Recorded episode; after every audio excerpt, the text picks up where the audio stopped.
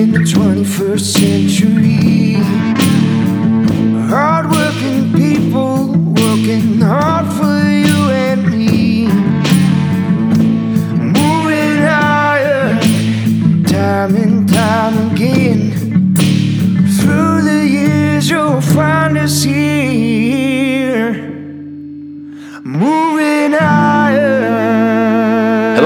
To Moving Iron Podcast Markets with Shawn Hackett. This edition of the Moving Iron Markets is brought to you by Dawson Tire and Wheel, your premier ag tire and wheel provider in North America, helping people grow. Shawn is with Hackett Financial out of Boca Raton, Florida, and Shawn is uh, a wealth of knowledge, and he's on here every week, and I'm glad that he is because he's he's got a got the ear, his ear to the ground, and he hears all kinds of stuff coming down the down the rail here. And this week has been a, been a crazy week, man. This coronavirus has got people all kinds of stirred up, and you know, markets kind of responded yesterday because supposedly they found the new some sort of cure or some way to kind of head it off a little bit um, and, and bring it back down to some manageable um, numbers. I'm still kind of concerned with the information that comes out of China because we saw it happen with uh, or is happening still with uh, African swine fever, and they've got people locked up in their in their houses in cities the size of New York. So it makes me wonder that it might be a little worse than what they think. So I guess Shawn, uh, talk to me about what you see happening right now and, and the effects this market's having uh, because of this virus.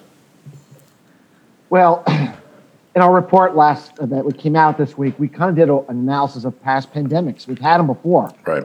Um, we get a couple of them every hundred years, um, and so we just went back and said, what can we expect? You know, what what you know, we've been down this road before, and what we found was, regardless of government action, regardless of uh, cures or not cures, what we found was is that there is is certainly going to be a short term economic impact and a short term demand loss for commodities. That is clear. What is also clear, it's short term. Uh, in each of these instances, we had two to three months of some pretty significant disruption, and the and the these viruses burn themselves out over a two to three month period, and then they just go away. And then all this demand that was lost is pent up. It comes back, and we have a rip roaring market later on, uh, post outbreak. And so we would have to believe we're going to see the same pattern here. We're going to have a couple of difficult months with demand and with it, the you know global economy and more stories about this this outbreak is not in, contained yet, but then it's just going to go away. And from late spring into the fall, we think we could have a wild uh, demand spike at a, at a time where we could have some weather problems, you know, here in the U.S. or over in uh, Europe or Russia. So we're pretty optimistic. There's a buying opportunity that's developing here. Um, what we also found is that it's front end loaded. They usually price most of this in, Casey, about a month after the outbreak is understood. And so that tells us late February should be where the worst of it, of any downside, is going to happen. And, and so we're pretty optimistic. We don't think this is a game changer. We don't think this ruins the year. We just think a, it's a bump in the road, but offers some, some really good buying opportunities if you're on the buy side of the market. And also will offer some great selling opportunities later on in the year. So Okay. So one thing we haven't talked about for a little while is the cotton market. I read a few articles yesterday about um, Indian cotton getting kind of they, they had 650,000 bales they were supposed to ship over to China, and uh, 400,000 of those have gotten delivered, but 250,000 are yet to get there, and they're they're delayed because of this the coronavirus and stuff that we see happening over there. Um, the cotton market always seemed obviously seemed to be a little bit fragile anyway, and we saw some upticks here and there, but here of late it looks like the, the markets have been bouncing around a little bit. So talk about the cotton market a little bit and kind of what you see happening there. Um, you know, every ag market has a certain seasonal pattern, you know, how they grow it, how they harvest it, where the demand comes from. And, and cotton has an uncanny um, consistency of liking the top in the month of March. Um, it's usually when we get a good idea of U.S. planting intentions. Um, it's just it's so so. We've had this big big rally, uh, as you know, uh, and, and, and we have been sort of in this topping pattern. This uh, you know got into the seventy cents, and we just haven't been able to make forward. And we're looking at the calendar here, you know, and we're not too far away from the zone where the market likes to typically uh, top out. And given where cotton prices are relative to competing crops that could be planted in the deep south, you know, we, we think extra acres are going to get in the ground. So we're kind of getting on the idea that you know, one might want, to be a seller in here, uh, Casey. We think, um, you know, this could be a period of, of, of, at least, you know, pretty good top for a while um, until we get into some summertime weather. So we'd be very mindful of any rallies to sell if you're a cotton producer. You think this is the wrong time of the year to be overly bullish. And of course, cotton's economically sensitive. We're going to have some demand problems for a little while. So cotton to me just seems like a market that's run out of gas here. So. Okay, so there's been tons of talk and speculation and all this stuff about how they were going to how, how this coronavirus is a is a great out for the Chinese to not uh, continue on at least immediately anyhow whatever they need to buy at this particular point for phase one to continue. Um, so you've heard that back and forth. I'm not necessarily buying it. I think that's more just the the news cycle needing something to talk about and, and just some something else for them to, to, to do. I, I, really believe China's wanting to make this thing happen and, and you know they, they're feeling the hit and the squeeze over there just like everybody else is. And then you throw this virus on top of that, their their GDP is just going to start to shrink. You know, obviously it's just going to be their economy is just going to go um, down and down and down. So I guess as you take a look at, at what's what's going on, what, what do you feel like some of the high points are going to be out of this initial phase one thing? What do you think has the biggest chance to really jump up and take off running? We think ethanol okay. uh, is one of the markets that we really think could be a sleeper. It's, it's talked about a little bit, but not that much. We know the Chinese want to use a lot more ethanol in their fuel. They've chopped up through all their garbage corn to, do, to make the ethanol that they could, and they're running out of the garbage corn. And so we feel that given that the U.S. is a very good producer of ethanol, we know how to make it and we do it real well, that we think that that would be a market they would have a real reason to buy. Um, and, and we think that they, they'll come in when, I think February 15th, from what I understand from the agreement, is when they're supposed to start this buying of the various commodities that they want to buy. We think ethanol will be a clear a market that could really take off. And even though that's not buying corn directly, it is in fact buying corn directly because if they buy a bunch of ethanol and the ethanol producers have to make more, they'll bid up corn domestically. And I actually prefer domestic demand because it's good for bases, it's good for local farmers than than exports. So to me, I'd really keep an eye on the ethanol market. We think there could be a real shocker there uh, as we move into the spring uh, especially given that we have a much smaller crop this year for corn. Yep. So. With China's whole 2025 initiative they've got, they want to kind of transition over to more uh, renewable fuels, electric cars, those kind of things. Do you feel like ethanol might be have some opportunity more more so in China than maybe in the U.S. as, as we start to kind of go down that that electric car road uh, with, with with this whole renewable fuel thing? Well, they have a huge pollution problem you know, we don't really have a pollution problem here in the U.S. We used to. Right. you know, yeah, 70 sure years ago, 100 yeah. years ago, you know, we had terrible pollution problems. We kind of cleaned their act up, but they have terrible pollution problems there. And so they're trying all kinds of different ways to clean up their air. I was over there a year ago and I mean, everyone was wearing masks. It was a perpetual fog, and it wasn't fog; it was smog. It was terrible. Mm-hmm. So, ethanol is clearly, and you know, I would even call biodiesel is clearly going to be part of the solution uh, that they're going to be deploying to clean up the act, to clean up the air, um, and even the sanitary problems that might have caused this coronavirus. I mean, they have a lot of work to do to become a first world country in terms of cleanliness and pollution. So we cannot imagine that they're going to be walking away from ethanol anytime soon. And the two most prolific producers of ethanol the U.S. and Brazil, and I think they need both of us, you know, to solve their problem. They do not have enough capacity within the country to do it. So I'm, yeah, everyone's bearish on ethanol. We're very optimistic because we do think it's the big story going forward. You know, it was a big story 10 years ago when the U.S. was going after it.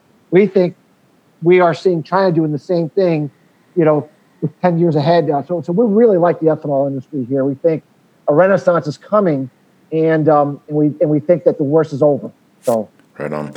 So one of the one of the uh, biggest hit, I would say, I mean, cattle, I guess, got hit a little bit hard, but the uh, the hogs have just gotten smacked around here pretty good since this coronavirus thing came out. This week so far, there's been a record number of uh, of uh, of kills already. You know, we're already way up there, like forty nine thousand head have been have been uh, slaughtered this this week so far. Um, the first two days of the week, anyway.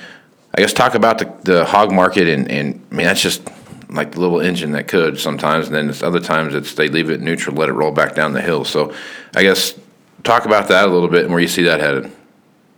what's interesting is we went back and looked at how hog prices traded in past uh, pandemic scares, and it was always one of the hardest hit markets um, uh, because you know the U.S. obviously is a huge exporter of it, and and especially now because of African swine fever, we ramped up production to sell. And and if you worry about your number one buyer is going to walk away for a while, and you're still producing a lot, like you said, big slaughter this week, you know you, you kind of reach this air pocket, and and the market just um, you know falls apart. What we did know from past crashes that um, uh, a V bottom typically takes place once the outbreak, uh, we, we move beyond the peak panic of the outbreak. And so it's probably one of the best uh, rebound opportunities out there is the hog market once we get through whatever final panic phase we have to get through here over the next whatever few weeks or so. But we think the V bottom because no matter what happens, they still need the pork. Uh, right. They still have to buy the pork, and and then I saw that, you know, looks like bird flu is, is resurfaced. Yeah, I heard that. Yeah. And it, remember, one of the things that's been kind of helping them out is they've been producing a lot of chickens over there. Uh, you know, I think their chicken production is up 15% year over year, but if they got to go around slaughter, you know, getting rid of a bunch of, of flocks like they may have to do, and no one in China trusts domestic chicken production, and they start, well, then they, that means they even mean even more protein from from outside. So there's a there's a big trade here uh, Casey, in, in, in hogs. I know I've been saying that for a while, and it's never going to happen. And, but but based upon the pattern of last pandemics that we've seen, hogs are always one of the hardest hit, but always one of the biggest rebounders post uh, panic. So we we really think there's an opportunity here.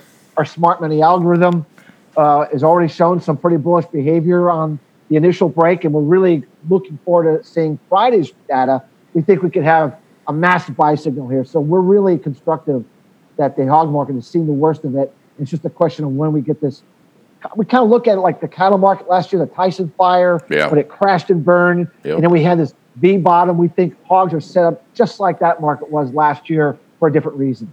So yeah, well, I mean, I tell you what, there's there's the hog market is is one of those things that is. Uh, I don't know that it can get a whole lot worse. I mean, I know it's been a lot worse, but I mean, where it's at trading at right now, it's it's almost like it's a like an artificial number almost. You know, there's really no. I mean, yeah, I know we have a lot of a lot of supply, but there's so much demand out there that it's it's hard to believe that we haven't. And, and even the USMCA that we signed, which is going to mean you know more Mexican purchases of. They're another huge buyer of our of our pork. I mean, yeah, it just it's just a panic, and yeah. a panic is irrational. It's irrational, and and that's but that's where the opportunity lies. There's no, I mean, you would never get this shot. We have something like this take place and it is part of the history of the hog market to do this. So it's not like, you know, it, it's it's expected the hog market would do this based upon how it's traded past pandemics for whatever reason. Yeah, so. yeah, it's been a it's been a crazy ride, man. Hog market's yeah. been bouncing all over the place. Um, yep. Let's see. I had one more thing I'll talk to you about. I think I wanted to talk about wheat for a minute. I think wheat is. Uh, I mean, there's some there's some pressure on wheat right now. I have to see how things come out. You know, with, we had some planting issues this year, getting stuff planted uh, in the in the wheat belt, and then we've we've had some some fairly um, cold weather that's kind of hovered over some of the of the wheat belt, and some frosts and freezes and stuff like that that have come along. I've talked to several guys uh, that down in the, the, Texas Panhandle, and they're uh, talking about the lack of cows that are actually out on on wheat stubble or wheat grass right now. Uh, uh uh, through uh, wintering through through the winter here, and and you know you take a look at what's going on in Australia, the stuff that's happening in the Black Sea region, and they miraculously found a bunch of grain they didn't know they had, and then you got all this stuff and going on like Egypt right now. They're talking about basically that they're just marginally up in the in the uh, in the acres that they've planted. So I don't know. It seems like there's uh, some pressure there, maybe, but not enough certainty to know what to do. I guess in the wheat market. Yeah, I mean, we're long-term bullish the wheat market. We have been long-term bullish the wheat market. We have been warning in recent weeks of a top, short-term top. Uh, we reached some really important overhead resistance. Um, you know, we were trading the lack of exports coming out of Russia, which like I said, all of a sudden there seemed to be some increased supply that magically came out of nowhere, apparently. Um, it's just a wrong time of the year for the wheat market to rally. We always talk about seasonals with cotton and other markets. It likes to correct into the early spring. Um, and so it's just time for a, uh, a correction. Uh, but we don't think this is it. We think the bigger top is coming. Uh, we think that when we get into the spring season, a lot of um, warm, dry weather in the U.S., especially in the areas that have already been impacted by wet, cold weather, are going to come back to roost. And um, and we're also very, very concerned that we might see some. You know, we've been watching this um, this locust swarm problem going on in Africa, uh, in the Middle East, uh, in India, and of course, the Middle East is a large, large buyer of wheat. So we think there's a lot of reasons from mid-spring onward to be pretty bullish wheat again. We don't think it's we're there yet, and of course, this Africa, this uh, coronavirus is just another excuse to to sell the market when it would vulnerable to be sold. But we think there's going to be an opportunity to buy the wheat market here, probably in March. I mean, that's kind of our, our general time frame, and we'll be looking for our smart money algorithm to kind of fine tune when we're getting that, those readings to, to get back in. But we, we're very optimistic. We has more to go, just not right now. Right. So. Sounds good.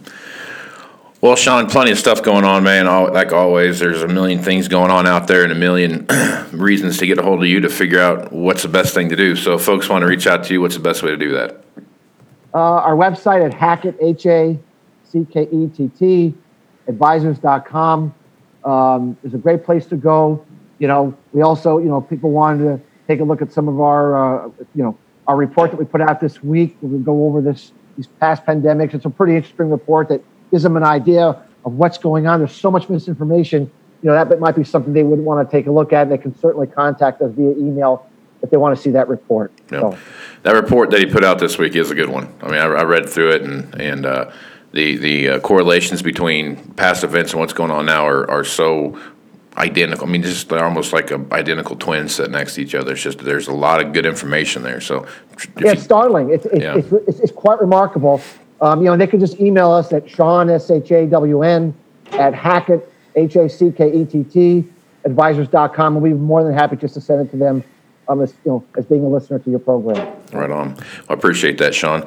Well, I'm Casey Seymour with Moving Iron Podcast. Check out the podcast on anywhere you can find podcast, iTunes, Google Play, wherever. Uh, hit me up on Twitter, Facebook, Instagram at Moving Iron LLC. Also, check out the Global Ag Network and all the other great podcasters out there. Um, with that being said, I'm Casey Seymour for Shawn Hackett. Let's go move some iron, folks. Out. Moving iron in the 21st century.